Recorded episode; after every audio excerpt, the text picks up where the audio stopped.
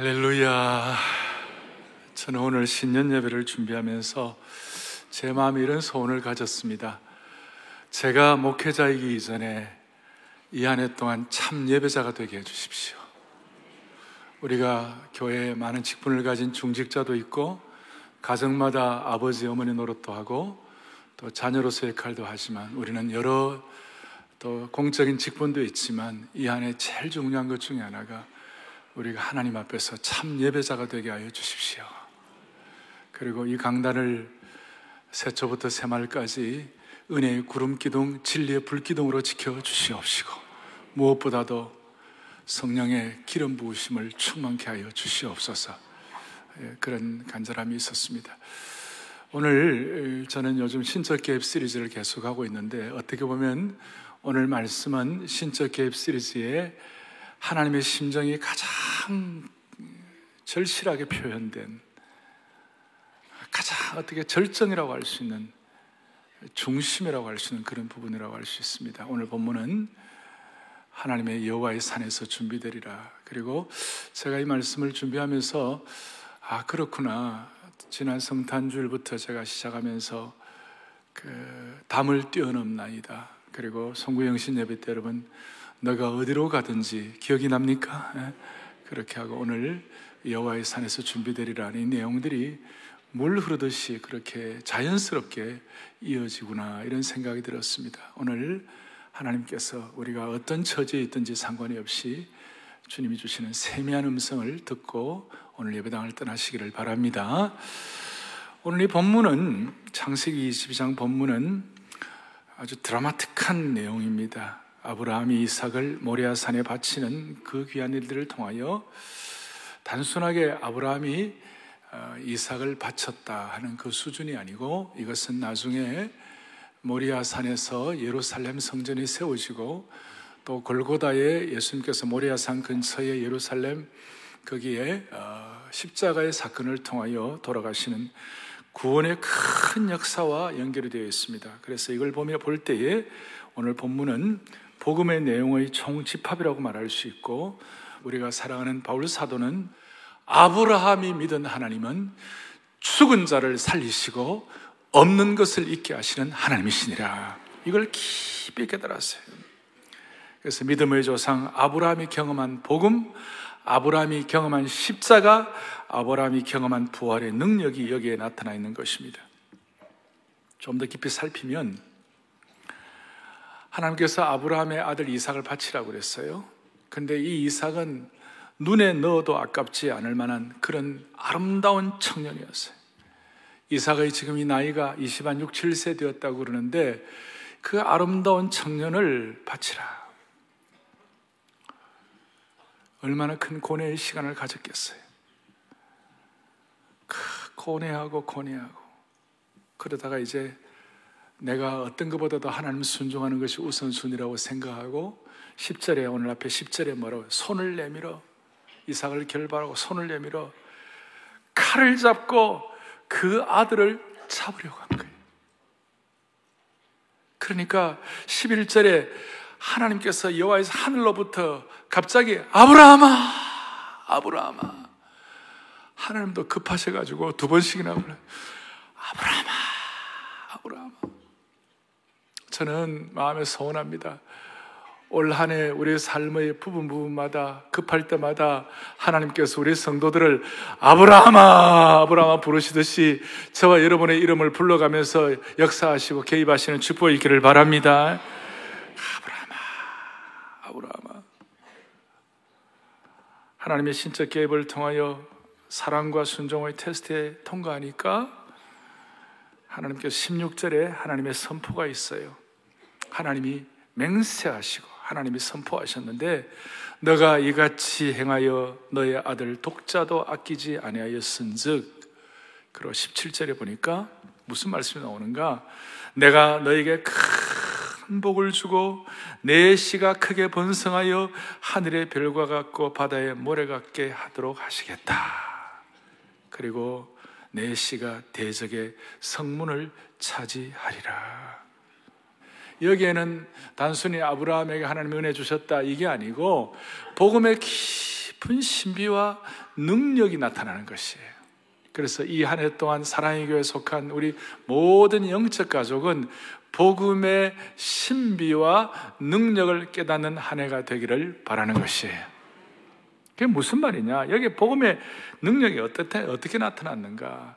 오늘 창세기 22장 앞부분 21장까지는 창세기 3장에서 아담과 하와가 불순종을 하고 그 불순종 때문에 생긴 수많은 저주와 죄의 싹, 아픔, 상처, 고통, 황폐함, 메마름, 이 모든 불순종의 역사가 오늘 장세기 22장 아브라함의 이 이삭을 바치는 모리아 사건을 통하여 순종의 역사로 바뀌게 되는 것이에요. 그러니까 아담의 불순종을 통한 죄악의 상처와 죄악의 저주가 아브라함의 순종을 통하여 순종을 통한 의의 역사, 생명의 역사, 치유의 역사, 복음의 신비한 능력을 체험할 수가 있는 것이에요. 오늘 이와 같은 은혜가 우리 성도들에게 이 의롭게 되는 것, 치유의 길, 오늘 아까 말씀한 대로 없는 것이 있게 되는 이런 대역전의 은혜가 있기를 바라는 것이에요. 그리고 여기에 대해서 조금 더 자세하게 14절을 보니까 뭐라고 되어 있느냐 하면 아브라함이 그 땅 이름을 여호와 이르라고 그랬는데 14절 뒤에 오늘날까지 사람들이 이르기를 여호와의 산에서 준비되리라 그렇게 했어요. 여호와의 산에 준비되리라. 사실은 엄격하게 말하면 시제를 말하면 13절에 숫 양이 미리 준비되어 있었기 때문에 준비되었다라고 해야 되는데 준비되리라는 미래 시제를 썼어요. 그리고 이것은 단순하게 어린 순양 하나가 준비되는 것이 아니고 여호와의 산에서 준비되리라는 것은 앞으로 어린 양 되시는 예수 그리스도가 십자가의 사건을 통하여 우리 모두가 다 그 앞에 나가 우리의 죄를 자백하고 예수 그리스도를 개인의 구세주와 주님으로 영접할 때에 앞으로 오고 오는 수많은 세대의 사람들에게 이 복음의 역사가 펼쳐지리라. 그것 때문에 마땅히 과거 시제를 써야 함에도 불구하고 미래 시제를 쓴 것이에요. 여기에 복음의 신비가 담겨 있는 것이에요. 이 미래 시제가 담겨 있는 예수 그리스도를 통하여 주실 그 은혜가 담겨 있다는 사실을 우리가 믿어야 되는 것이에요. 이걸 조금 더 이렇게 서포트하고 이걸 조금 더 신학적으로 이렇게 어, 버텨주는 것이 뭐냐, 이걸 도와주는 것이 뭐냐 하면 여러분 역대하 3장 1절에 보면 이런 내용이 나와 있습니다. 같이 보겠습니다. 솔로몬이 예루살렘 모리아 산에 여호와의 전 건축하기를 시작하니 그곳은 전에 여호와께서 그의 아버지 다윗에게 나타내신 곳이요. 오늘 이 솔로몬이 모리아 산에서 여호와의 성전 예루살렘을 건축했는데 그 자리가 바로 뭐냐면 이삭을 바친 모리아 산이 된 것이에요. 이런 복음의 신비가 나타나 있는 것이에요. 그리고 그 모래산 근처에 예수 그리스도의 골고다의 십자가의 사건을 통하여 오고 오는 세대의 사람들이 주님 앞에 나가면 구원받고 하나님의 사람으로 새 생명 얻도록 만들어 주신 줄 믿습니다. 예. 이 복음의 신비인데 여기에 대해서 뭐라고 되어 있냐면 제가 이렇게 간단히 요약한 정도가 아니고 요한복음 예수님의 심정을 누구보다 잘 깨달았던 요한이 요한복음 8장 56절에 뭐라고 설명하는 이런 내용이 나와 있습니다. 같이 보죠. 너희 조상 아브라함은 나의 때 볼 것을 즐거워하다가 복음 뭐예요? 자, 놀라운 일이에요. 요한복음 8장은 가늠한 여인이 그 수치스러움과 부끄러움과 죽을 것 같은 그런 고통의 상황을 예수님께서 너를 정죄하던 자가 어디 있느냐? 다 떠나고 없다고 그랬을 때 가서 다시는 죄를 범치 말라. 예수님의 음성을 듣고 죄 사함의 치유의 역사를 경험한 일이고 이런 것들을 유대의 지도자들이 보고 마음이 좋지 않아 가지고 예수님을 막 공격하니까 예수님 뭐라고 말씀하시느냐 유대인들이 제일 믿음의 조상으로 생각하는 아브라함이 나의 때 볼 것을 즐거워하다가 기뻐하였다. 이게 무슨 말인가? 그러니까 유대 지도자들이 무슨 말을 하느냐? 너가 아직 50도 안 되었는데, 유대인들 가로되, 내가 아직 50세도 못 되었는데, 아브라함을 보았느냐? 뭘, 뭘 말씀하는 거예요? 오늘 아브라함의 이 모리아 산에 순양을 드리는 이 사건, 여호와의 산에서 준비되는 이 사건을 통하여 예수 그리스도께서 사역하실 예수 그리스도의 구원의 역사를 예표로 본 것이에요. 여기 엄청난 진리가 포함되어 있고 베드로 사도는 이걸 깨닫고 난 다음에 예수 그리스도는 이미 모리아 산에서부터 죽임 당하신 어린 양으로 우리의 죄를 짊어지고 가실 분이다. 베드로스 1장에 그렇게 말씀하고 요한 사도는 이걸 깨달아 가지고 요한계시로 계속 이어지는 것이 뭐냐? 예수 그리스도는 죽임 당하시는 어린 양이시다. 그리고 뭐라고 하냐? 창세 때부터 창세기부터 예수 그리스도는 죽임 당하실 어린 양으로 그것이 아브라함의 모리아 산의 사건을 통하여 복음의 신비한 능력을 펼쳐 주신 것이다. 이걸 오늘 저와 여러분들이 깨달을 때 이것이 어떤 은혜가 있는가? 2019년 한 해 순간순간마다 아브라함처럼 복음의 능력과 신비를 강력하게 깨닫는 축복이 여러분들의 있기를 바라는 것이에요. 요한이 깨달았던 진리를 여러분들이 같이 한번 합독하겠습니다.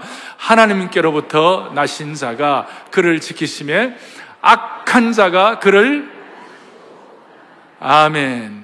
저는 이 복음의 능력과 신비함이 여러분들의 깨달아심으로 말미암아 예수님의 보혈의 능력이 확신됨으로 말미암아 보혈의 능력이 오늘 2002한 해의 삶의 구석구석마다 채워 주셔서 악한 자가 만지지도 못하도록 은혜 주시기를 바라는 것이에요.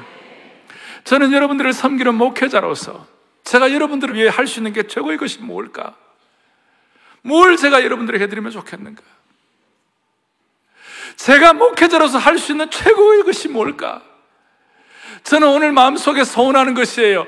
이 복음의 신비한 능력이, 아브라함이 깨달은 그 복음의 능력이, 주님의 때를 보고 기뻐하고 십자가의 은혜를 깨달은 그 은혜가 보혈의 능력이 사랑의 교회 성도들의 삶의 곳곳마다 구석구석마다 삶의 부분 부분마다 함께하여 주셔서 악한 자가 만지지도 못하게 해 주십시오.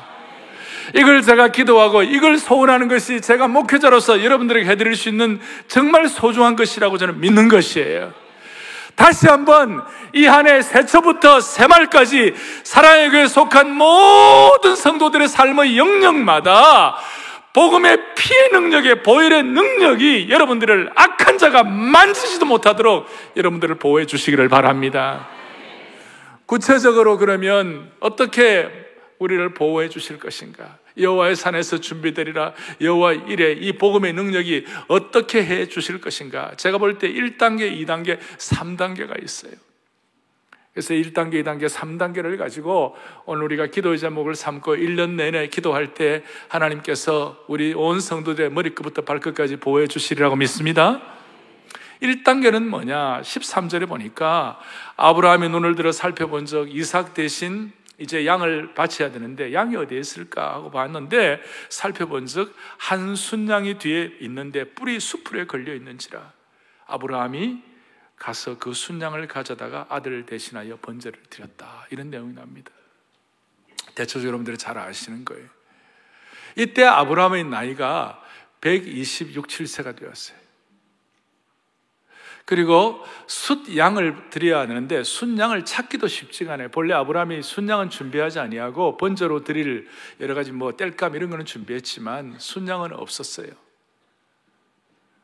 그러니 여러분 126, 7세 된 그 할아버지가 순양이 있더라도 잡기가 쉽겠습니까? 그 할아버지가 양이 막, 막 뛰어다니면 말이죠. 어떻게 잡겠어요? 여러분, 슬로우 비디오 본 것처럼 이렇게 할아버지가. 이래 해도 못 잡을 거예요. 쉽지 않을 거예요. 근데 하나님께서 수풀에 딱 걸리게 하신 것이. 수풀에 걸리게 한 그 숫양을 잡아가지고 드릴 수 있도록 하신 거예요. 그러니까 우리 여호와의 산에서 준비되는 첫 번째는 뭐냐면 하나님께서 필요할 때마다 육신의 필요를 채워주시는 하나님이심을 믿습니다. 일용할 양식을 공급하시는 하나님이심을 믿습니다. 이거예요. 우리가 삶을 살다 보면 삶의 우여곡절이 많습니다. 여러분, 겉으로 볼 때 저 사람은 행복한 삶을 산다. 저 집안은 우환이 없지. 저 집안은 괜찮지라고 생각할지 모르지만 어떤 사람도 그 집의 삶의 커튼을 살짝 열고 그 집안을 들여다보면 문제 없는 집이 없고 기도의 제목이 없는 집안이 없어요. 맞아요. 네. 있어요. 다 있는데 하나님은 오늘도 분명히 말씀하시는 거예요. 숫 양을 수풀에 걸리게 하셔서 지금 당장 필요를 채워주시는 그 하나님이시라면 오늘 우리 성도들의 삶에 광야 같은 인생을 살아가는 모든 인생들의 삶에 우리 온 성도들 영적 가족들의 삶에 오늘의 일용할 양식의 필요를 채워주시는 하나님이심을 믿습니다. 일용할 양식이 필요 없을 만큼 부자도 없어요.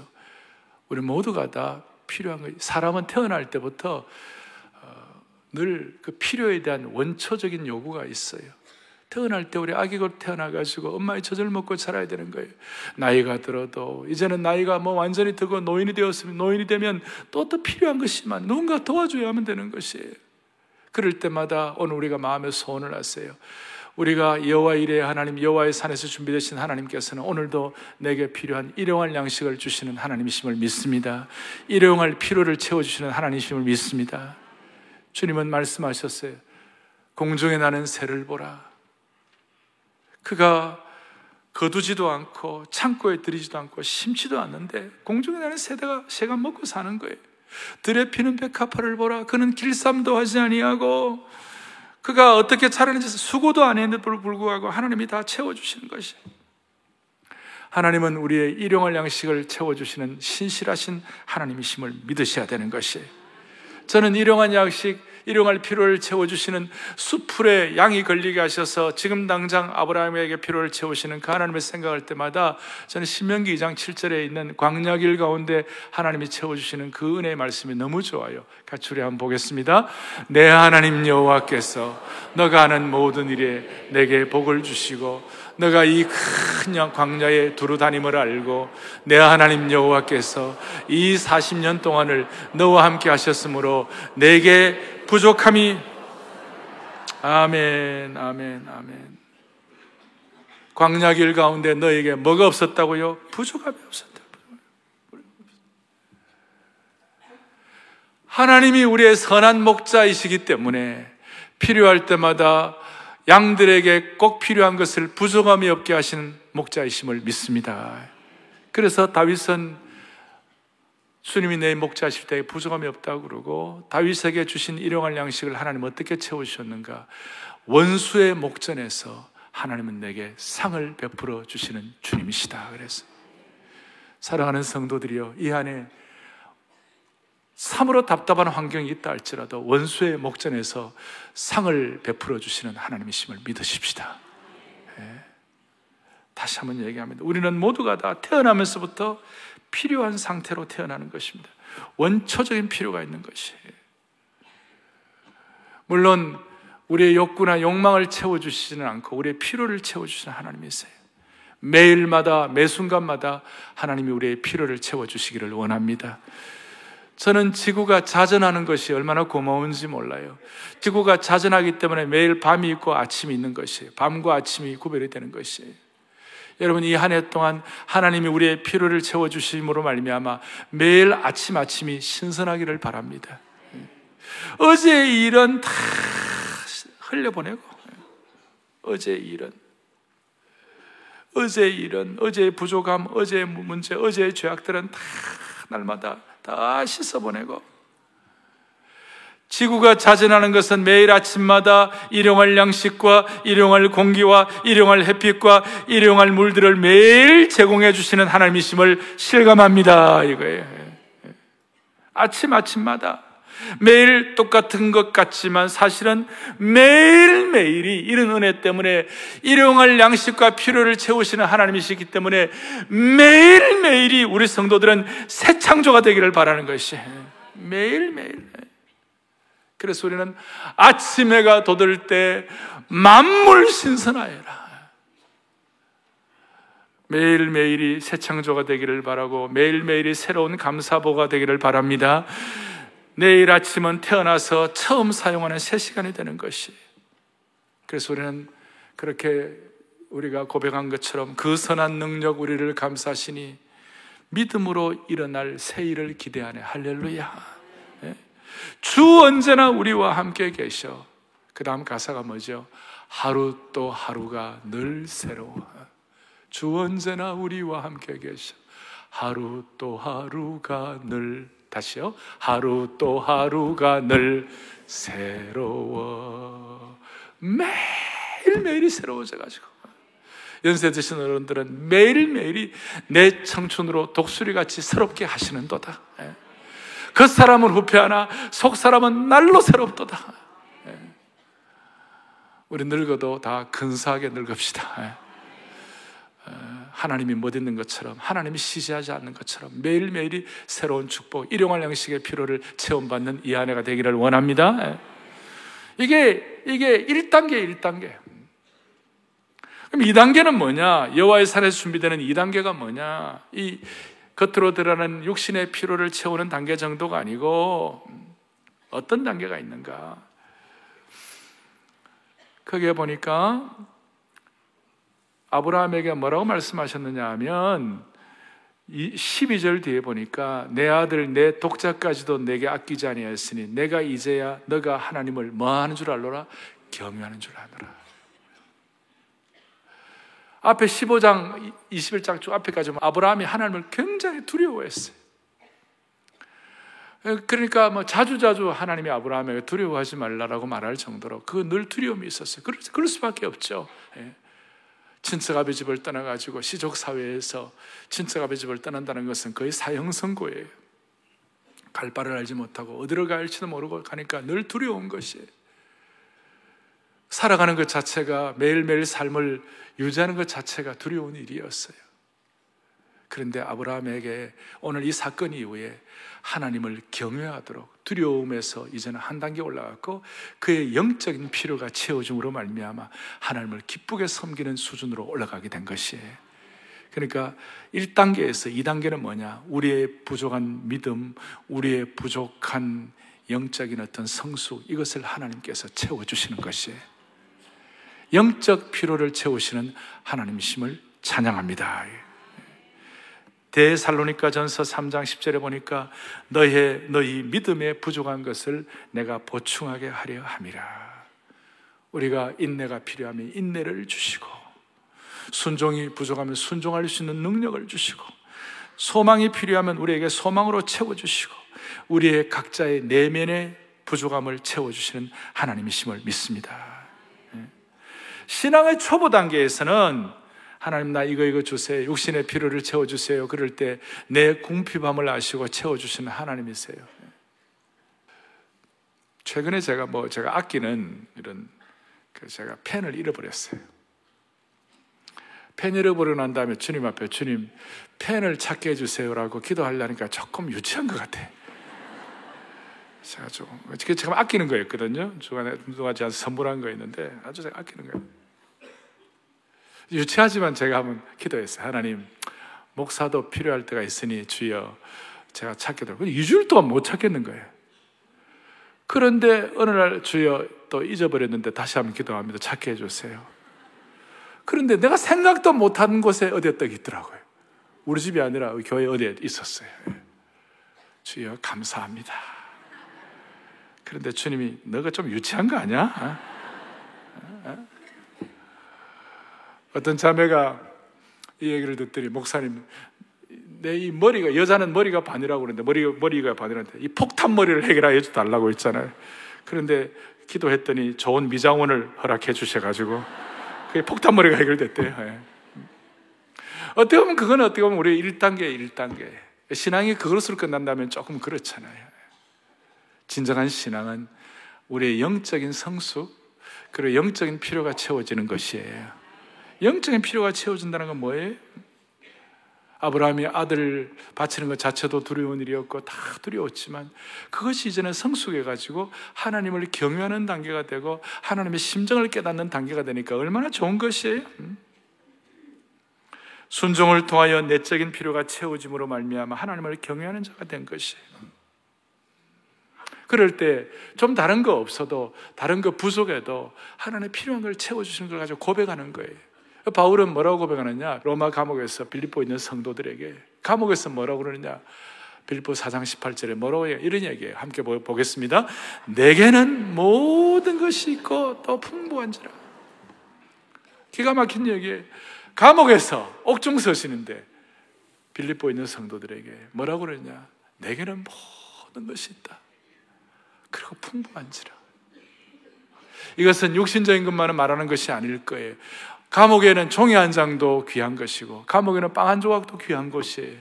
그런데 바울이 뭐라고 고백하느냐? 내게는 모든 것이 있고 풍족하다. 할렐루야. 좀 우리 이런 경지에 올라갔으면 좋겠어요. 우리 교회 성도들이 이 한 해 동안 영적인 필요를 체험으로 말미암아 내게는 모든 것이 있고 풍족한지라.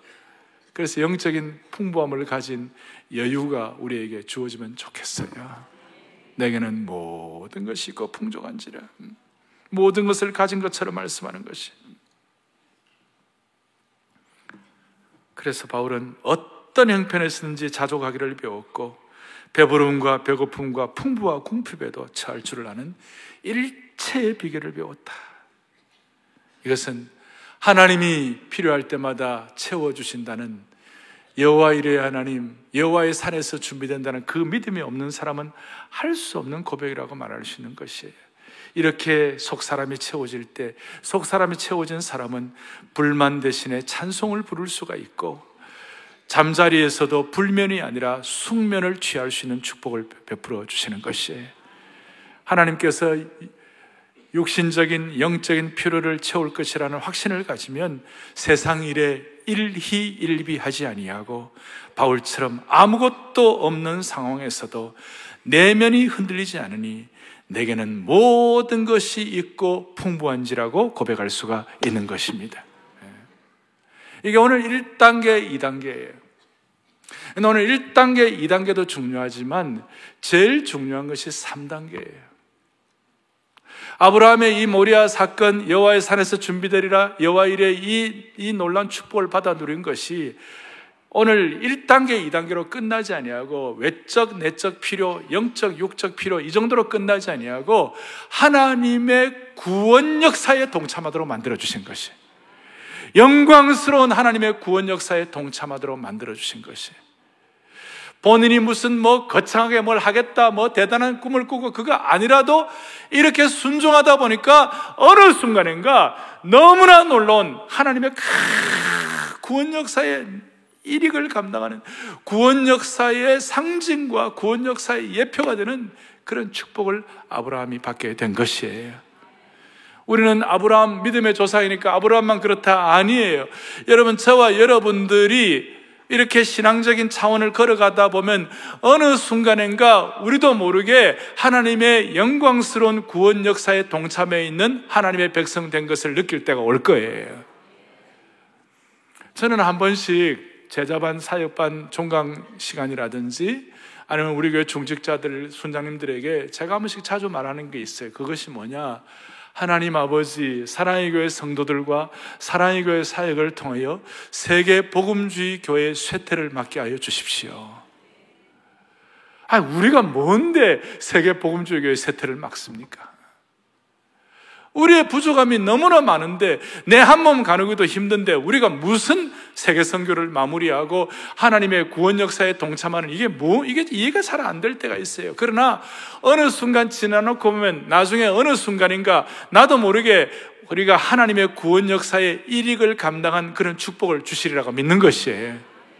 우리 교회가 복음의 서진에 대해서 얘기하고 그다음 하나님 앞에서 우리가 갖는 여러 가지 믿음과 꿈과 소명에 대해서 얘기할 때마다 처음에는 이것이 익숙하지 않을지 모르지만 어느 순간 지나면 아브라함의 그 사건 하나가 구원 역사에 복음의 신비한 역사에 놀라운 역할을 한 것처럼 하나님께서 저와 여러분들의 생애를 통하여 필요하면 하나님의 구원 역사에 동참하도록 만들어 주실 것이에요. 음. 이삭을 대신한 숫 양은 나중에 어린 양 예수 그리스도를 예표하는 것이었어요. 아브라함 입장에서는 이삭을 바친 정도였는데 나중에는 하나님 나라 구원 역사의 모형이 되도록 상징이 되도록 만들어 주신 것이에요. 그리고 그 당시에 고대 근동 사회 신관, 그 당시에 고대 근동 사회의 신에 대한 이해도를 완전히 혁명적으로 바꿔 버렸어요. 당시에 고대 근동사의 신과는 신에 대한 이해는 인간이 하나님께 뭘 바침으로 말미암아 그 신이 힘을 얻어 가지고 신의 노릇을 더 잘하는 것이 그 당시의 고대 근동 사회의 신에 대한 이해도였어요.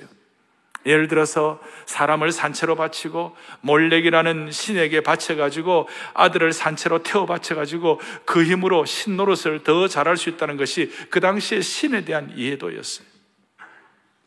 그런데 오늘 이 사건을 통하여 하나님의 심장을 깨닫게 하시고 하나님께서 이삭을 바치는 그 사건을 통하여 물론 바치진 않았지만 그 사건을 통하여 하나님께서 하나밖에 없는 아들 예수 그리스도를 이 땅에 우리에게 보내 주셔서 하나님의 안타까운 심정을 깨닫게 하시는 것이에요. 그러니까 기독교만이 계시의 종교예요. 인간이 뭘 하나님을 위해서 뭘 해드리는 것이 아니라 하나님께서 하나님의 심정을 깨닫도록 하늘의 황태자를 우리에게 보내주신 것이 기독교의 유일한 신관이에요, 이것이. 신앙생활 하다 보면 신앙의 본질이 우리가 하나님을 위해 무엇을 할 수 있는가 그것이 본질이 아니에요. 그런 면도 있지만 더 중요한 것은 하나님께서 우리를 위해서 무슨 일을 해 주셨는가 그것이 중요하다는 것이에요. 고대 근동의 신에 대한 이해도는 인간이 뭐 바라바라 애를 쓰는 것이에요. 그러나 영적 진리와 하나님의 진리를 깨우쳐 주시면 하나님이 우리를 위해서 무엇을 하시는가를 깨닫는 것이에요. 창조주 하나님이 우리를 위해 돌아가신 것이에요. 왜? 나를 너무너무 사랑하시기 때문에. 누구를 위하여? 죄인인 나를 위하여. 하나님이 해 주신 것이에요.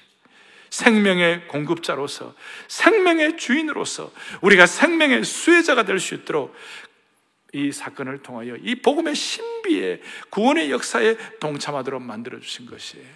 이걸 깨닫는 사람들마다 덜 배웠던 많이 배웠던 가졌던 못 가졌던 상관이 없이 이걸 깨닫는 사람들마다 희한하게도 영광스러운 하나님의 구원 역사에 동참하도록 만들어 주신 것이에요. 이걸 깨닫는 사람들마다 새로운 길이 열리기 시작하는 것이에요. 이걸 깨닫는 사람들마다 신비한 은혜의 차원이 시작되는 것이에요. 믿음의 원년이 시작되는 것이에요. 그래서 저는 소원하는 거예요. 사랑의 교회 40주년을 지나고 이제 이 복음의 신비에 동참하면서 하나님의 구원 역사에 동참하면서 새로운 40년의 원년이 되게 하여 주십시오. 새로운 40년의 은혜의 원년이 되게 하여 주십시오. 새로운 길이 펼쳐진다는 것이에요. 이 말씀을 준비하다가 제가 아 그렇구나 한 제가 사건을 보고 참 마음이 좋았어요. 독일이 동독과 서독으로 나누어져 있을 때 처음에는 베를린 장벽이 우리 휴전선처럼 그렇게 이렇게 쳐지지가 않았어요. 우리나라도 휴전선이 다 이렇게 막히기 전까지는 한 48년대 될 때까지 남북이 서로 왔다 갔다 하고 그랬잖아요. 그런데 어떤 목사님 가정 하나가 그 당시 그 당시에도 동독에 있는 사람들이 이제 힘드니까 서독으로 많이 이주를 하는 거예요. 베를린 장벽이 이렇게 막혀지기 전까지. 그런데 그 호르스트 카스너란 목사님이신데 이 목사님이 아 동독에는 목회자도 적고 부정함이 많다는 그런 내용들을 듣고 마음에 깊은 깨달음을 갖고 아마 하나님이 주신 소명이겠죠. 그걸 깨닫고 나는 서독 사람이지만 동독에 가서 동독의 어려운 분들을 섬겨야 되겠다. 그렇게 해가지고 동독으로 갔는데 그때 함부르크에서 난지 6주밖에 안 된 딸을 데리고 갔어요. 가가지고 거기서 난지 6주밖에 안 된 딸을 데리고 가서 동독에 있는 사람들을 위하여 목회를 했어요. 나중에는 이제 베를린 장벽이 있으니까 공산 치하에서 엄청 고생을 한 거죠. 그야말로 고난의 길, 십자가의 길을 간 거예요. 아브라함처럼 이삭을 바치는 어떤 이삭을 바치기 위하여 모리아 산까지 3일 동안 걸어가는 그 길, 그 길 동안에 고뇌 갖는 같은 그런 고생을 한 것이에요. 동독에서 이 호르스트 카스너 목사님은 하나님께서 주신 사명을 가지고 사역하는 동안에 많은 어려움들이 있었지만 내적 외적 필요를 하나님이 채워 주셨어요. 그리고 나중에 하나님께서 어떻게 일하게 하셨는가? 6주밖에 안 된 그 딸 이름이 누구냐? 메르켈 수상이었어요. 독일의 앙겔라 메르켈. 14년째 지금 독일에서 독일 역사상 가장 장수하는 수상 중에 한 명이 되었어요. 제가 2015년도에 우리 교회 성도들과 함께 독일 국회에 가가지고 독일의 그 기민당 그때 그 여당의 책임자였던 폴 카우다라는 분을 우리 교회 우리 교회도 오고 싶어하는 그런 참 독일의 정치 지도자인데 그분과 만나서 대화하는 가운데 메르켈이 수상이 어떻게 목자의 심정으로 하나님의 심정으로 그리스도의 정신으로 정치를 하는지 제가 듣고 참 감동했어요. 우리가 간 그날도 어, 저 그리스가 지금 어, 금융위기 때문에 그리스를 독일이 도와야 되느냐 말아야 되느냐 감론을박하고 뭘 돕느냐고 막 그리스 저 파퓰리즘 막 뭐라고 그럴 때 메르켈이 하나님 예수님이라면 어떻게 하겠느냐? 우리가 그래도 그리스를 도와주자. 그게 그날 결정되는 걸 제가 보고 참 많은 감동을 받았어요. 오늘 이 카스너 목사님 한 분이 본인은 본인은 그냥 그렇게 한 것 같았지만 나중에 그의 딸 때문에 어떻게 보면 이 21세기의 유럽의 역사의 중요한 부분을 담당하는 그런 일들이 일어나게 된 것이에요. 사랑하는 교우들이 오늘 우리가 이렇게 예배를 드리지만 원래 한 해 동안 우리의 마음에 소원을 담자고요. 뭐라고 담아야 되겠어요? 하나님 이 한 해 동안 우리는 그냥 뚜벅뚜벅 하나님 말씀 순종하여 매일매일 삶을 걸어가지만 결과적으로는 이것이 하나님 나라 구원 역사의 일익을 감당하게 하여 주십시오. 하나님이 일하시는 역사가 일어나게 하여 주십시오. 네. 저희 교회는 지난 성탄 예배와 송구 영신 예배가 그 전에 그 전전 해보다도 올해는 훨씬 더 집중이 있었고 더 많은 성도들이 열정적으로 참여를 했어요. 송구영신 예배 일부가 끝나고 난 다음에 박희천 목사님이 저에게 그런 얘기를 하셨어요. 오 목사, 전 세계에 이런 이런 은혜를 없고 이렇게 집중하는 송구영신 예배를 드리는 교회가 많이 있겠나? 사랑의 교회가 참 정말 귀하다. 정말 그 일부 예배 때만 막 인산을 이루었어요. 뭐 별관 같이 체험 뭐 미리 의대 체벌 꽉꽉 차서 본다고 뿐만 아니라 인산연애를 이루었어요. 그래서 저는 오늘 여호와의 산에서 준비되려는 이 말씀이 영적, 육적, 구원사적 입장에서 동참한 이것이 오늘 이 시대에 이 온라인 시대, 지금은 이제 여러분 인공지능 시대도 지나갑니다. 이제는 슈퍼 artificial intelligence 초인공지능 시대가 되어갖고, 뭐, 알고리즘이라고 그래갖고, 초 네트워크가 된 거예요, 지금. 그러니까, 초연결 사회가 된 거예요. 시간과 공간의 축이 지금 무너지는 시대 가운데서, 전통적인 시간의 개념이 바꿔진 이 시대 가운데서, 그리고 초연결 사회에서 사랑의 교회는 어떻게 해야 되나? 대형교회의 역할을 해야 한다. 그걸 뛰어넘어야 돼요, 이제는요. 대형교회보다도 더 귀한 역할을 해야만 하는 것이에요. 그러니까 이 초시간대에, 초매체 시대에 우리는 초영성의 능력을 가져야만 되는 것이에요. 외적, 내적, 하나님 나라 구원 역사에 동참을. 그러니까 전에 했던 것 정도가 가면 안 되고 우리는 영적인 화력과 능력이 전보다 더 뛰어나면 되는 것이에요. 이걸 우리가 감당을 해야 돼요. 간절하게 감당을 해야 돼요. 저는 사랑의 교회 부임하고 한 2, 3년 뒤에 2006년도에 우리 교회가 글로벌 플랫폼으로 반드시 나가야 한다. 그 당시에 글로벌이라는 개념이 잘 이해가 안 될 때였지만 하나님이 불처럼 주신 마음 때문에 그렇게 해서 그걸 어떻게 해보려고 하고 그치 그때 발표도 하고 뭐 인터뷰도 하고 신문에 이렇게 기사들도 나오고 뭐 다 했습니다만은 글로벌 플랫폼으로 하는 그걸 그 타이밍을 우리가 쉽게 그 당시에 잘 이렇게 잘 하지를 못했어요. 그래가지고 내적으로 좀 힘든 일도 우리가 많이 겪었습니다만은 이제 2000, 이 올해 이제 십몇 년이 지난 이 시간에 글로벌 플랫폼으로 사랑의 교회가 가야 한다는 2006년도에 주시는 그 메시지가 2019년의 지금에는 어떻게 해야 할 것인가? 이 초매체, 초시간대에 우리가 초영성의 능력을 가지고 사랑의 교회가 대형 교회를 뛰어넘어 영적인 능력과 화력을 가지고 우리에게 주신 소명을 가지고 생명 나눔, 사명 나눔, 은사 나눔의 비전을 가지고 이 시대를 우리가 섬길 수 있는 그런 은혜를 주시기를 바랍니다. 그게 뭐 Disciple Making Global Partner가 되든 영적 지편전이 되든 어떤 시기든 간에 이 시기를 결코 놓치면 안 되는 것이에요. 우리가 부족합니다. 하지만 우리가 이런 마음을 가지고 소원하고 메어 달릴 때 하루하루가 늘 새로워져서 주님의 인도함을 받다 보면 하나님이 일하시리라고 믿습니다.